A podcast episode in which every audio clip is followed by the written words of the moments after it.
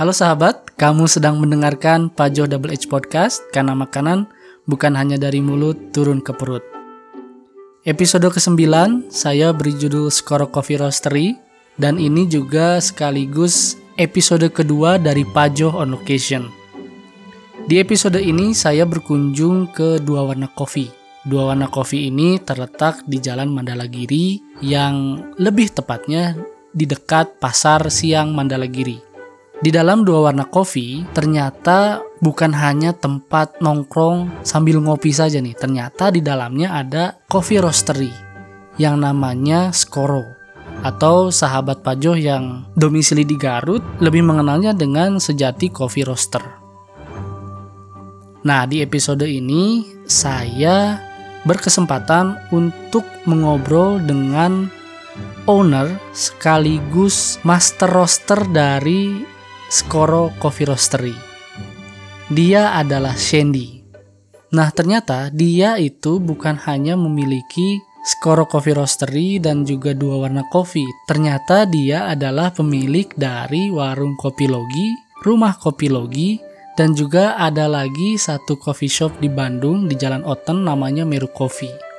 Bagaimana keseruan obrolan saya dengan Shandy di episode ini? Yuk sama-sama kita simak episode ini. Halo Shandy, apa kabar? Halo, baik, baik, baik.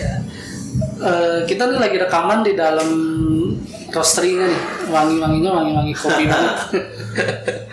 Oke, sebelum kita lanjut ke bercerita tentang eh, Skoro atau sejati coffee roaster, Dua Warna Kopi dan lain-lain, mungkin Shandy bisa kenalan dulu nih sama sahabat Pajoh. Okay. Latar belakang, asal mana gitu. Halo, saya Shandy. uh, Asli saya Garut. Saya sangat cinta Garut, makanya stay selalu di Garut. Asgar ya? Asgar. Di pertama saya brand punya brand Kopilogi, niatnya emang pengen saya belajar belajar tentang kopi di Kopilogi, karena nama Kopilogi juga kan istilahnya ilmu kopi. Saya bego-begonya saat bego-begonya tentang kopi itu di Kopilogi. Uh, ya semuanya berawal dari Kopilogi, tentang Kopilogi. Historinya itu kalau berbicara tentang kopi, makanya pengen banget orang Garut sendiri uh, rasain hasil alam kopi dari Garut.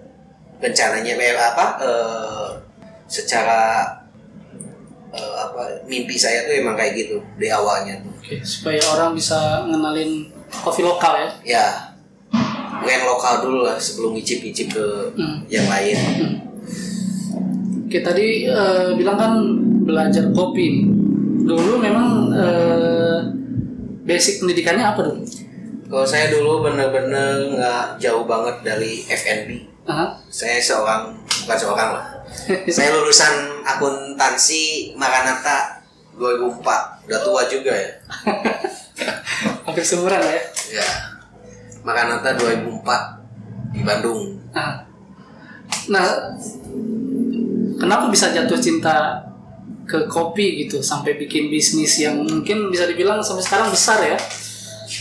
Uh, awalnya awalnya banget tuh saya suka emang suka ngopi. hmm. Dari dulu, dari S M A, kuliah suka banget kopi, cuma ya masih kopi saset. hmm.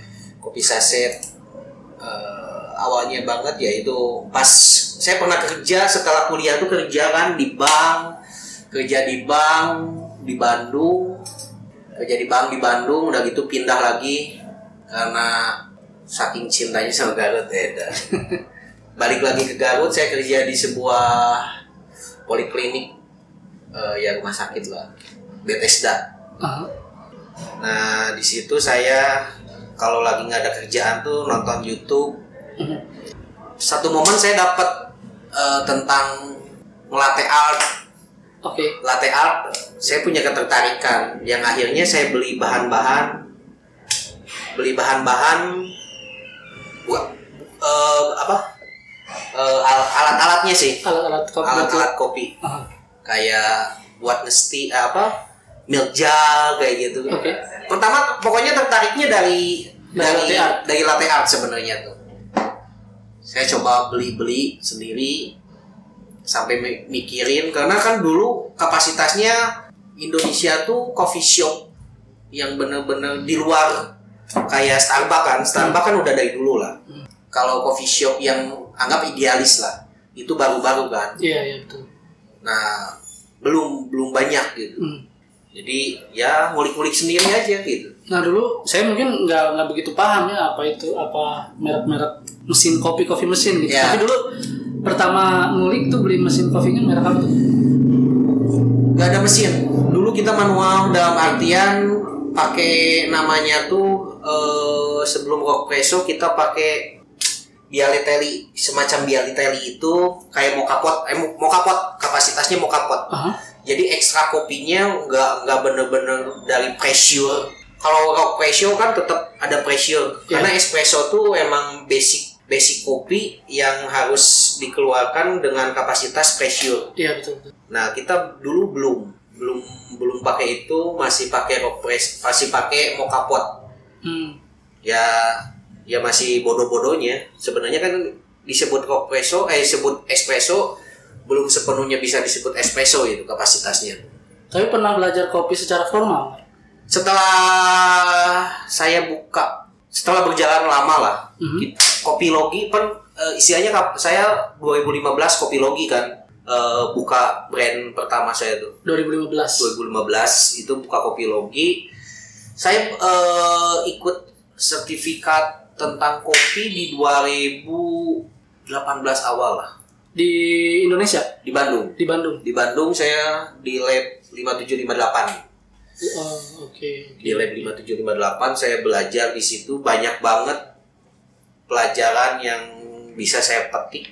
Mm-hmm. Karena di situ banyak kelasnya juga saya ambil, ada kelas espresso, kelas manual. Terakhir saya yang pas mau roasting itu kelas kelas roastery, kelas mm. roastery eh, S C A sama orang Amerika. Apa itu S C A? S C A tuh istilahnya tuh Association Kopi untuk world dunia. Hmm.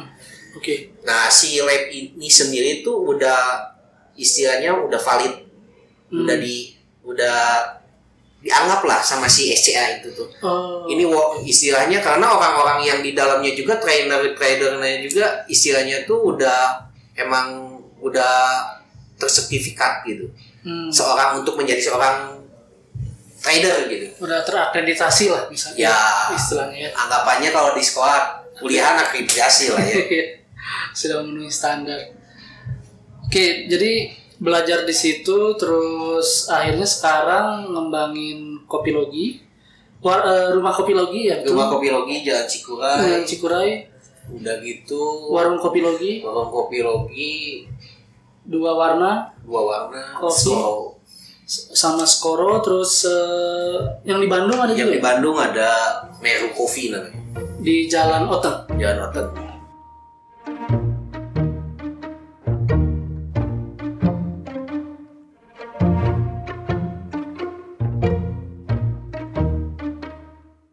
Nah, uh, mungkin informasi sedikit nih, uh, kopi yang di roast di Skoro ini kopinya asal mana gitu, kota mana atau? Kita sebenarnya konsentrasi kita pengennya sih lebih ke Garut. Oke. Okay. Yang hasil-hasil Garut dulu. Tapi kita juga nggak nggak menutup kemungkinan istilahnya tuh ngambil dari di luar Garut atau malahan bisa ke Ethiopia, Brazil. Hmm. Setidaknya ya buat kalau saya setiap ada cupping, public cupping di Garut sendiri, saya pasti ngeluarin Uh, untuk beans internasional, mm-hmm. supaya orang Garut sendiri itu tahu kapasitasnya. Tapi bukan bukan maksud saya menjelekan biji internasional ya. Mm-hmm. Istilahnya tuh gimana pun juga kita bisa menyebutkan enak kalau ada pembanding. Iya betul betul. Kalau ada pembanding, makanya saya selalu nih biji Eropa, biji internasionalnya ini, biji Garutnya ini. Menurut kalian tuh kayak gimana?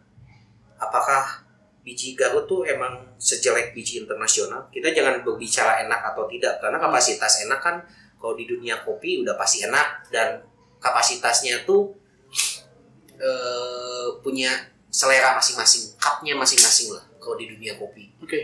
kamu sukanya klasik, saya acidity, beda kan? Mm. Tapi itu semua harus ada komunikasi makanya. Kalau di dunia kopi itu hospitality itu wajib banget. Makanya di saat kita pakai biji espresso yang acidity harus dikomunikasiin. Di saat kamu nggak suka biji espresso, eh di saat kamu nggak suka espresso yang acidity, tapi disuguhin biji espresso yang acidity, akhirnya membuat tamu itu mau seolah-olah ngejas ini nggak enak mm. dan bilang ke orang akhirnya misalkan Dua Warna kopinya nggak enak. Kalau coba kalau beda ada komunikasi pasti kita lagi punyanya bijinya lebih acidity kak. Kakak mm. biasanya sukanya apa? Yeah, yeah. Ada komunikasi, hospitality lah gimana? Yeah. Karena eh, kalau saya lihat kopi tuh kayak ini ya, kayak kayak kayak wine, kayak minuman. Betul betul banget. Minuman wine, alkohol, teh, wine. Teh hampir sama. Yeah. Kayak teh, wine hampir sama lah. Jadi gimana kebunnya, mungkinnya gimana betul, proses perawatan kebunnya, yeah. pra, uh, proses dari sebuah uh, cherry. Anggapnya cherry itu buah kopi itu cherry kan kalau mm. di dunia kopi. Mm. Cherry itu diproses hingga dapat bijinya itu gimana caranya supaya enak.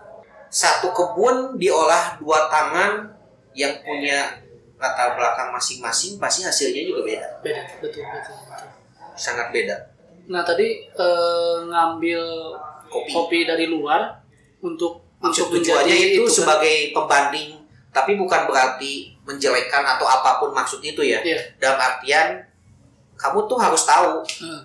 menyebutkan kopi Garut enak, ya harus ada pembandingnya dong, gimana pun juga. Yeah. Istilahnya tuh.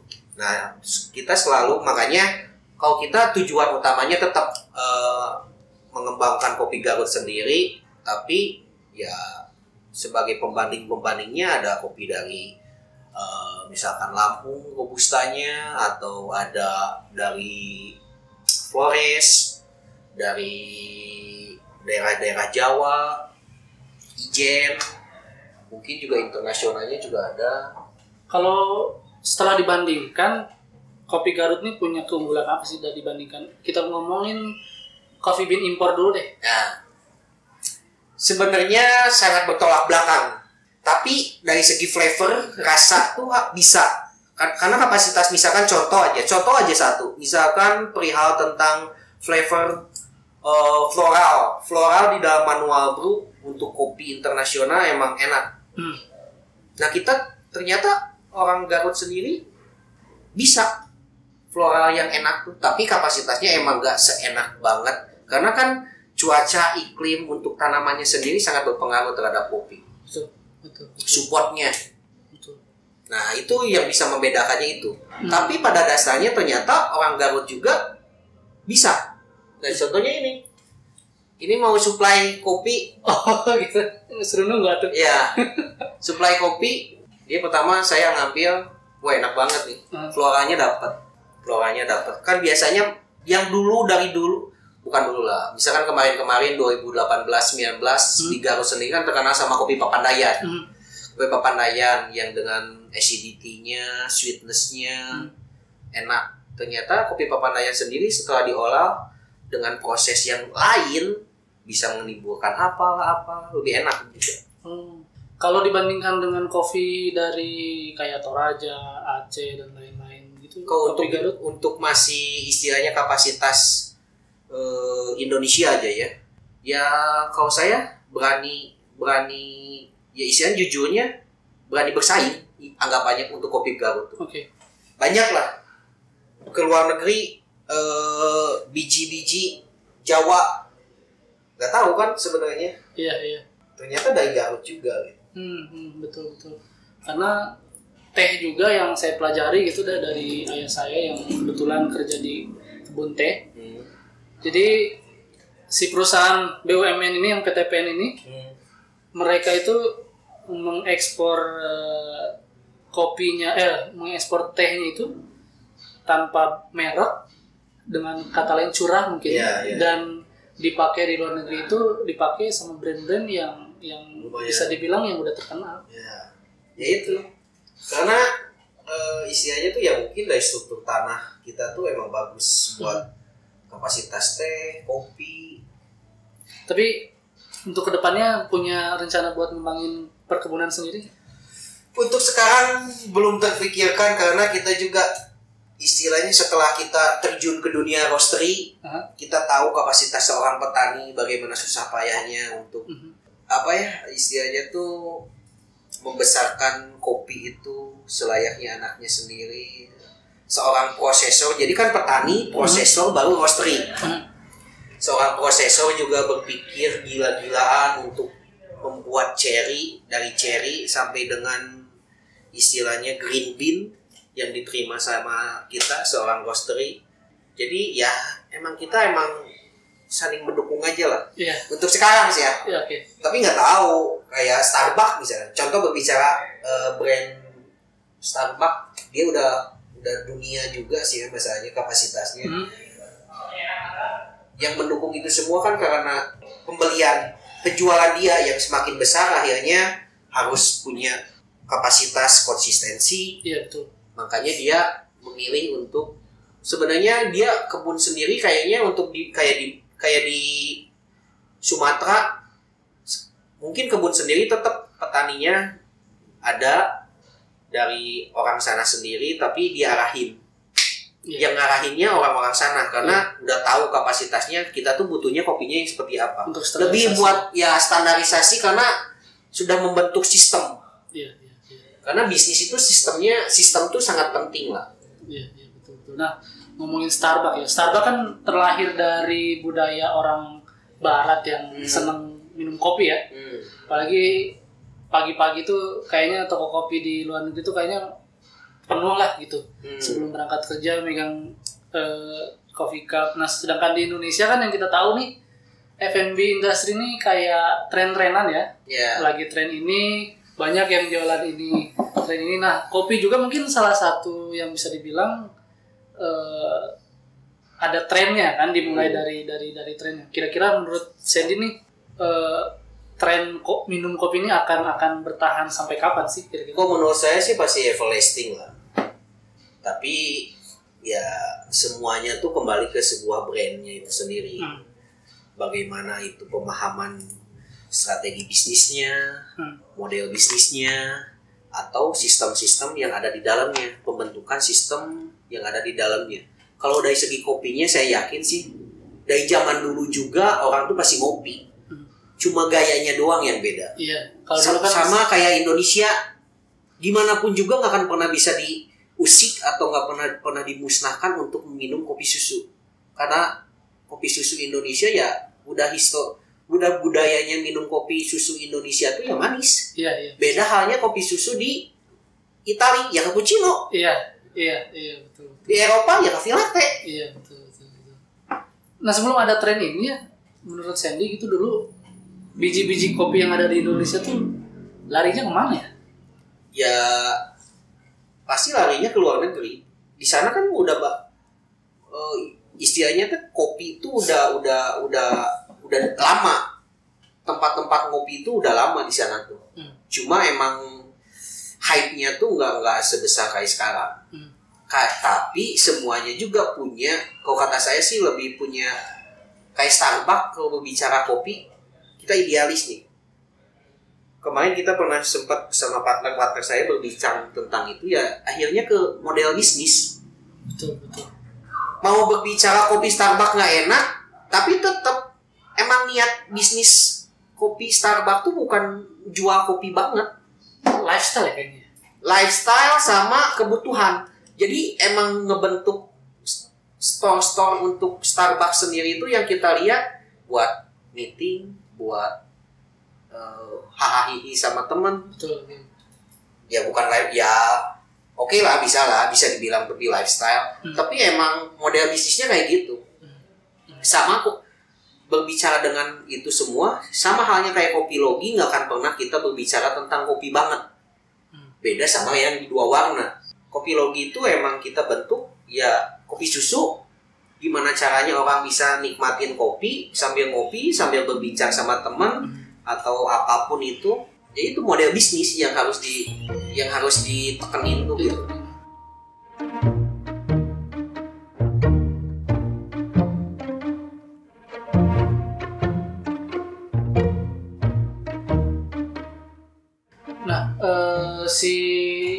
Skoro ini selain mengakomodasi brand yang dipunyain Shandy kayak Kopilogi, yeah. Rumah Kopilogi, Dua Warna sama uh, yang lainnya, uh, pengiriman packingan coffee bean-nya pernah sampai mana aja?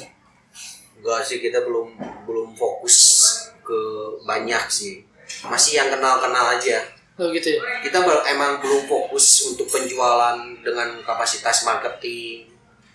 Mungkin di, uh, di Skoro ini baru mulai kita bakal nge-push, nge-up penjualan dengan kapasitas marketing.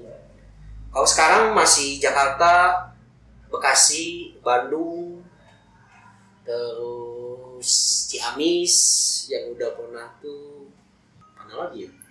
Tapi itu buat uh, personal use atau buat ada yang personal, ada yang buat coffee shop. Oh gitu ya. Iya.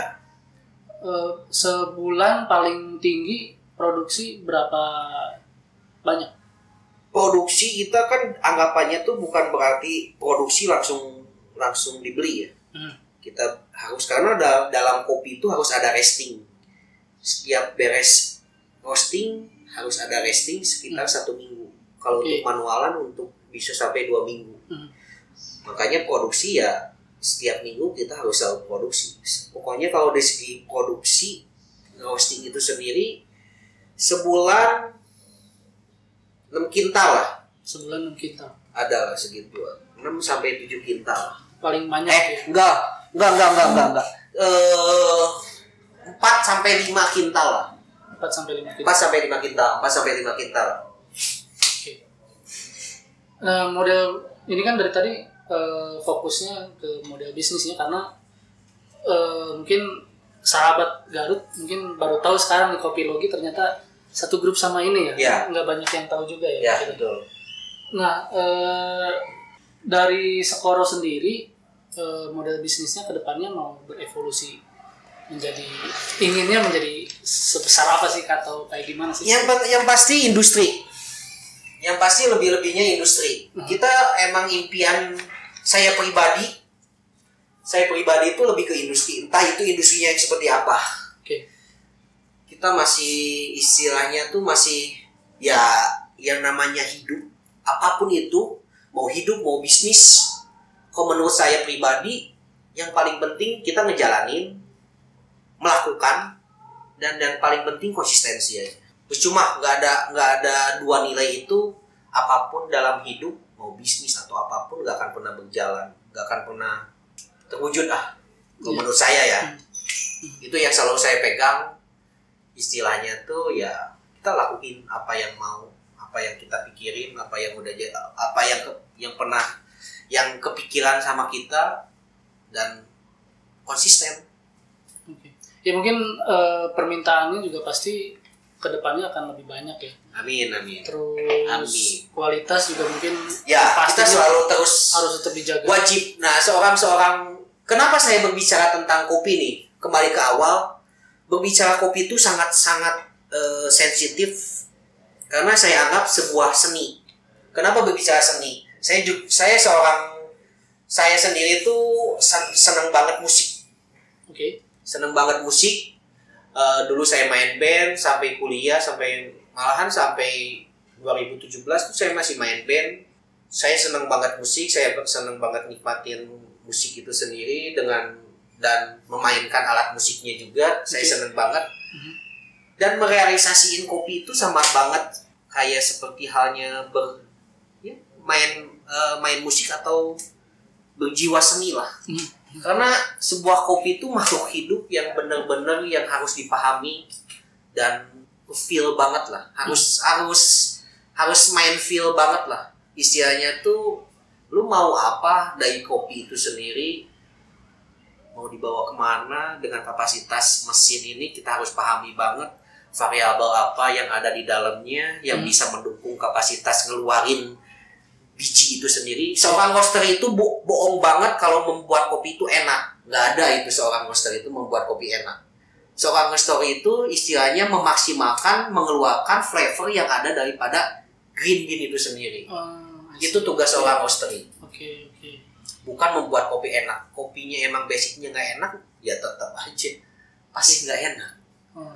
Nah, ngomongin basic nih, nyambung ke basic ya, bahan baku ya. Yeah. Secara tidak langsung kita ngomongin bahan baku. Nah, semenjak mulai bisnis uh, kopi nih, apa sih unek-unek apa ya? Bukan apa ya, lebih tepatnya. Iya, unek-unek mungkin ya. Hmm. Kayak nih harusnya tuh petani di Indonesia tuh harusnya seperti ini. Jadi istilahnya kekurangan kekurangan pertanian kopi di Indonesia tuh apa sih sebenarnya? Kalau untuk Indonesia saya kurang paham juga ya, karena untuk kapasitasnya kita belum pernah melanglang buana terhadap uh, kebun-kebun kopi secara keseluruhan di Indonesia. Hmm. Kita baru ke Bandung, Kuntang, Ciwidey, hmm. uh, baru ke Garut sendiri, ke daerah Kamojang, Papandayan, kita udah udah istilahnya tuh udah main ke sana. Hmm. Kalau sejauh ini sebenarnya udah gila-gila orang-orangnya tuh karena banyak media teknologi yang bersupport. Hmm. Tapi yang itu lebih berbicara tentang seorang prosesor. Prosesor tuh istilahnya tuh yang merubah dari cherry menjadi green bean.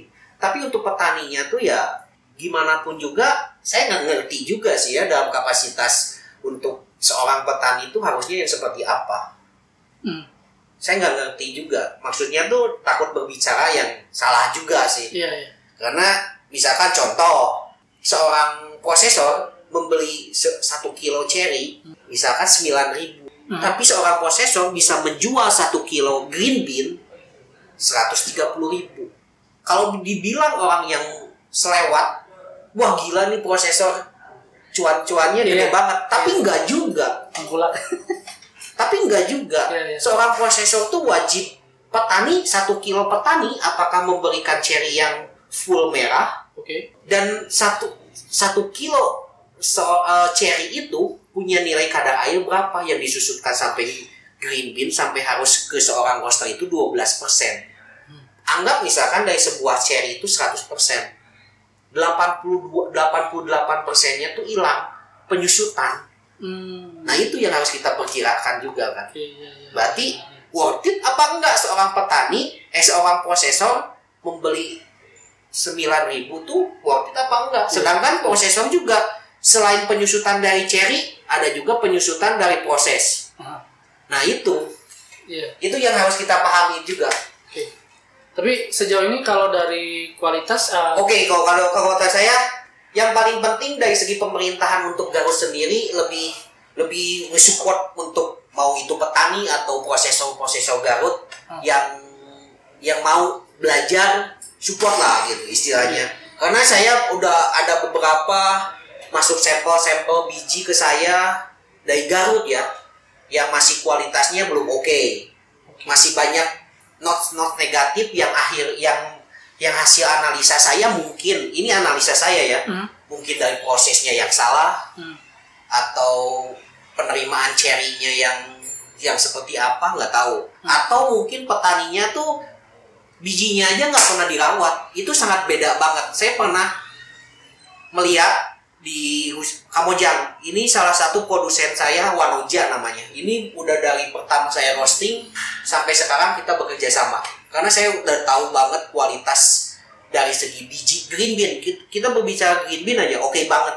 Hmm. Kalau berbicara tentang petaninya yang dia garap, kebun-kebunnya juga bagus banget, hmm. beda banget sama hasil yang bagus tuh gimana pun juga pasti dari dari apa istilahnya tuh dari tanamannya juga yang oke okay banget. Hmm. Gak mungkin tanaman gak diurus atau apa bisa menghasilkan kualitas yang oke. Okay. Yeah, yeah. Gak akan pernah maksimal. Jadi di dalam kopi itu hulu ke hilir itu sangat penting. Nah dari uh, tantangan yang dihadapi ya di lapangan gitu, tapi uh, kuantitas masih bisa terpenuhi ya sejauh ini. Sejauh ini masih. Masih bisa ya.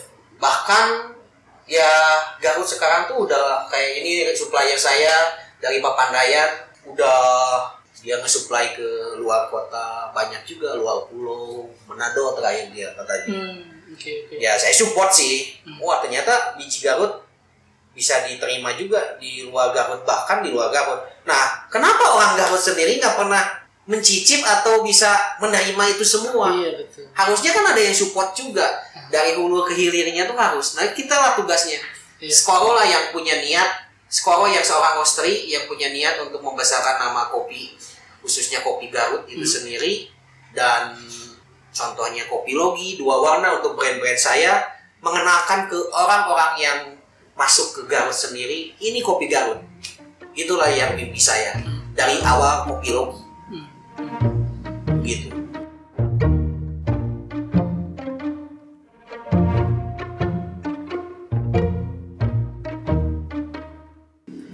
Nah, kita masuk ke ke brand-brand nih, ke brand branding, branding yang dipunya. Sejauh ini eh, tantangan terbesar dalam bisnisnya sendiri ya? Hmm. Itu apa tuh? Tantangan terbesar ya pola pikir kita. Kalau buat saya, seorang kompetitor itu bukan sebuah tantangan. Itu sebuah alat media analisa kita kalau buat saya. Okay. Makanya jangan pernah buat negative thinking terhadap sebuah kompetitor. Tanpa kompetitor kita nggak pernah bisa menganalisa seberapa besar perusahaan kita. Kalau buat saya. Oke. Okay. Oke. Okay. Tantangannya itu ya ada di mindset kita. Bagaimana kita membentuk bisnis plan-nya, bagaimana kita membentuk model bisnisnya. Gitu sih kalau buat saya. Di Garut sendiri kayaknya yang paling besar coffee shop namanya tuh ya ini ya. Amin, amin, amin. Yang saya tahu mungkin. Amin, amin. Kopilogi, warung Kopilogi, Dua Warna. Nah, untuk sahabat nih, eh, Dua Warna nanti eh, terletak di lokasi yang cukup unik ya kalau ya, kata saya ya. Pasar. Pasar ya. Unik kan? Gak ada. Kayaknya cukup unik. Terus kalau lihat di Instagramnya juga kayaknya eh, bagian belakang smoking areanya juga kayaknya tanpa touch-up sengaja ya. Di, sengaja dibiarin kayak gitu. Ya, kesan homey lah. Iya, kesan-kesan kesan-kesan homey gitu. Nah, eh, ini teh nama jalannya apa sih? Mandala Giri. Jalan Mandala Giri dan pasarnya juga pasar Mandala Giri. Betul. Iya. Pasar nah. Tradisional siang. Kalau pagi kan terminal di Ciawi Tali. Iya, iya, iya. Ya. Kalau ibu-ibu yang sering kesiangan kesini aja. Kesini aja. Sambil pulangnya sambil ngopi. Ya, betul. Harus nyoba ngopi. Nah oke, okay, uh, kita tadi udah ngomongin masalah kopi. Orang Indonesia tuh kan kayaknya kurang lengkap ya kalau cuma minum kopi doang gitu. Betul. Itu di brand dari semua brand itu pelengkapnya biasanya apa aja sih? Ya tetap aja lah yang ada aja sih. Karena tujuan utama kita, makanan semua tuh penunjang buat kita. Okay. Karena niat kita tetap ada di kopi. Kopi ya? Mm-hmm. Intinya itu. Mm. Saya ngeliat di Dua Warna juga ada bakery nih. Bakery ya. Homemade kah atau? Enggak. Enggak ya? Belum belum sampai belum situ. Sampai situ ya? Belum sampai situ. Karena ya kapasitasnya kita fokusnya emang masih di dunia kopi. Karena dunia kopi juga masih kok buat kita masih cukup banyak pemahaman, pembelajaran yang harus terus kita gali aja gitu intinya tuh. Karena ya itu membuat sebuah brand tuh gampang banget. Kita punya uang lima ratus juta. Mau bikin coffee shop gampang, tapi yang paling penting tuh menjalankan nge-maintenance-nya itu. Iya. Iya. Yang paling sulit kan itu. Betul. Itu uh, S D M-nya juga perlu di wajib. Wajib. Di... Sangat-sangat kita ba- banyak pembelajaran setelah berarti lima tahun saya di dunia kopi, khususnya coffee shop, memiliki sebuah partner karyawan. Partner bisnis, tanpa mereka juga kita nggak akan pernah bisa berjalan. Hmm. Tapi mereka juga wajib dipahami dan dimengerti juga. Betul. Dipahaminya, ya mereka punya kapasitas masing-masing, apalagi bukan menjelekan atau gimana, gimana pun juga budaya di sebuah daerah itu sangat mempengaruhi terhadap pola pikir masing-masing di daerah itu sendiri. Akhirnya terbentuk gimana pun juga. Nah, kita harus mengerti dan memahami bagaimana mengarahin penyampaiannya atau apapunnya terhadap S D M itu sendiri. Nah, Skoro sendiri nih untuk masalah S D M lebih prefer mana? Apakah lebih prefer yang orang yang udah udah well trained gitu masuk kalau, ke Skoro? Oke, okay, atau... okay, saya ngerti. Kalau saya dari dulu awal buka, saya punya pertama dua ribu lima belas se- seorang karyawan yang sampai sekarang masih ikut sama saya. Berapa dan orang itu dari satu, satu orang itu dari awal karyawan saya pertama karyawan saya pertama setelah bisnis saya berjalan uh, Agustus Setelah berjalan lima bulan, baru saya rekrut karyawan. Semuanya awalnya saya pribadi sendiri sama teman apa saudara saya. Pertama namanya tuh Randy. Dia pertama orang yang bantu saya untuk di dunia kopi. Hmm.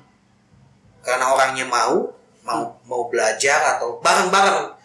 Makanya saya punya pola pikir, saya paling nggak, bukan saya idealis atau gimana. Saya punya pola pikir, saya tuh mending mendidik daripada oh, menarik orang yang udah jadi. Karena menarik orang yang udah jadi ada pengalamannya juga. Dia yeah. punya ego, dia yeah, punya betul. idealis. Mending kita yang bentuk. Karena gimana pun juga aturan rumah kamu, aturan rumah saya beda. Betul. Iya enggak? Yeah, yeah. Nah, itu yang harus yang harus dipahami. Yeah. Orang Garut mungkin udah bisa nyampe ke situ belum. Kalau emang belum, ya udah kita udah tahu kapasitasnya segitu, mending kita cari cara, mending gimana kita bentuk. Karena yang namanya seseorang yang udah menjadi seseorang pasti punya ego dan idealis. Yeah. Masih mending kalau egonya bagus, lebih ke idealis. Yeah. Kayak gitu. Seberapa sering ngasih training ke... Makanya saya belajar. Untuk kopi, makanya saya belajar ke orang yang benar-benar istilahnya kayak lima tujuh lima delapan. Hmm. Supaya saya dapat ilmu gimana caranya saya memberikan pelajaran terhadap nanti karyawan-karyawan baru saya. Hmm. Nah, ini mungkin kita masuk ke segmen, alah segmen, sesi terakhir. Oke. Okay. uh, ya mungkin banyak juga mungkin orang-orang yang baru mulai mau uh, bisnis. bisnis kopi. Atau mungkin uh, sarannya apa nih? Apa sarannya? Apakah mendingan langsung masuk ke si roastery-nya sendiri atau mendingan masuk ke pertaniannya atau gimana sarannya? Uh, Semua punya kelebihan, kekurangan, semua punya kapasitas uh, apa sih? Bukan kesusahan sih, apa sih? Tantangan ya. Tantangannya beda-beda. Hmm. Yang paling penting yang harus kalian pahami itu bagaimana kalian benar-benar niat untuk berusaha, mau berbisnis. Hmm. Karena yang tadi saya bilang, saya selalu bilang bisnis itu gampang. Hmm. Yang paling penting itu menjalankan dan konsisten. Itu dulu aja. Hmm. Yang penting niat kalian itu, kalian udah paham tentang plan bisnisnya, kalian udah paham tentang model bisnisnya, kalian seiring jalan kalian terus belajar tentang sistem yang ada di dalamnya untuk kemajuan dari segi bisnisnya itu sendiri. Hmm. Yang paling penting itu, mau apapun itu, mau kalian roastery, mau kalian di coffee shopnya, mau kalian di prosesornya, mau kalian bahkan untuk pengolahan perkebunannya juga, pada dasarnya sama. Ikhtiar, konsisten, terus belajar, terus belajar. Karena gampang kalau punya duit itu semuanya. Iya, iya, betul. Kalau cuma buat doang. Yang penting mah niat ya. Iya. Ada duit tapi nggak ada niat percuma. Betul, betul, betul. Nah, kalau untuk sahabat yang yang yang mau nyobain kopi, nyobain kopi bisnis. Oh, yang paling penting gini, satu lagi. Apa tuh? Mau itu coffee shop atau apapun, kalian harus punya dasar. Saya baru belajar juga. Kita belajar bareng-bareng kalau berbicara tentang kopi. Buat kopi yang good, bukan kopi yang enak. Buat kopi yang good. Karena good itu ada hospitality, ada kalibrasi, atau apapun yang ada di dalamnya. Tapi kopi enak tuh, ya enak menurut saya, enak menurut kamu kan. Beda. Kalau kopi good tuh, saya punya kopi yang tadi, saya punya acidity, kamu basicnya cupnya cup klasik, uh-huh. coklat nati almond, karamel, tapi saya ada penyampaian, kamu mau coba nggak? Di saat kamu coba, bukan nggak di saat kamu coba nggak akan pernah bilang nggak enak. Oh, uh-huh. berarti ini bukan cup saya, cukup gitu. Yeah, yeah. Oke, okay, nah tadi uh, jual kopi beannya masih sendiri kan buat personalis yeah, kan ya? Kita ada espresso, ada manual. Espresso banyak, ada Garut Kolektif, dari Garut Kolektif itu ada uh, Papandayan, Cikuray, itu di blend semua. Oh gitu ya? Ya, Papandayan, Cikuray, sama hmm, daerah itu Wanoja itu ada di blend semua, namanya Garut Kolektif sama kita. Terus ada Pure, Kamojang, Wanoja, produsennya asli Garut, tapi sebenarnya stay-nya lebih ke arah Bandung sih. Okay. Karena kan nggak sama Bandung, di arah Kamojang tuh hampir beda, nggak nggak beda jauh. Belinya di mana tuh? Kalau pengen ngebrew sendiri di rumah gitu iseng-iseng. Bisa ke, kalau untuk orang yang stay di Garut bisa ke langsung ke Dua Warna. Kalau untuk kita lagi progres karena di au, di akhir periode kita eh akhir periode eh, akhir Maret ini bukan launching lah, soft launching untuk Skoro sendiri dengan diawali kita eh, ada collab biji nanti sama Kopi Roastery, partner saya sharing di dunia roastery. Mm-hmm. Nanti kita collab di situ. Ada nanti kita udah siapin webnya, marketplace-nya ada di Tokopedia, tapi nggak tahu udah aktif atau belum karena okay. saya bukan kapasitasnya. Oke. Okay. Siap, siap. Semua ada kapasitasnya. Kita ada partner. Saya semua brand saya tuh nggak nggak saya pure pribadi. Okay. Semua ada partner. Mm-hmm. uh, Henry, mm-hmm. semua ada juga kalau di Skoro ada Fossil yang strategi-strategi bisnisnya yang bantu kita. Oke. Okay. Oke. Okay. Nah, nanti uh, mungkin bisa langsung ke Instagramnya juga ya. Instagramnya boleh, ke Skoronya, Instagram Skoronya boleh, kedua warna juga warna, boleh. Kopilogi juga ada. Kopilogi kita ada. Oke, okay, iya, oke. Okay. Oke, okay, uh, nggak kerasa udah berapa menit? Udah empat puluhan menit. Nggak kerasa ya? Iya, nggak kerasa. Ya mungkin uh, segitu aja yang ingin yang ingin kita bahas ya. Di episode kali ini. Mungkin nanti kalau saya belum puas mungkin saya pasti balik lagi sini. Oke, okay, ditunggu banget. Terima kasih Sandy. Sama-sama. Maaf-maaf kalau ada kata-kata yang atau statement atau pola pikir saya yang kurang enak didengar atau tidak satu paham. Pasti dimakan sama netizen. Oke, jadi sahabat kalau ke Garut nih jangan cuma berendam air panas saja ya. Panas. Jangan cuma bawa oleh-oleh dodol. Betul. Ada juga kopi Garut nih. Betul. Betul betul banget. Yang di-roast sama Skoro Coffee. Uh, ya pokoknya sekarang udah modern lah, tinggal type aja Kopilogi, Skoro Coffee, Dua Warna Kopi di Google udah langsung muncul gitu ya. Jadi kalau ke Garut jangan lupa ngopi juga. Uh, bawa oleh-oleh keluar kota, keluar negeri, apapun itu. Oke, demikian uh, episode Pajoh uh, episode ini. Terima kasih sekali lagi Sandy. Sama-sama, terima kasih. Sampai jumpa di episode berikutnya. Wassalam.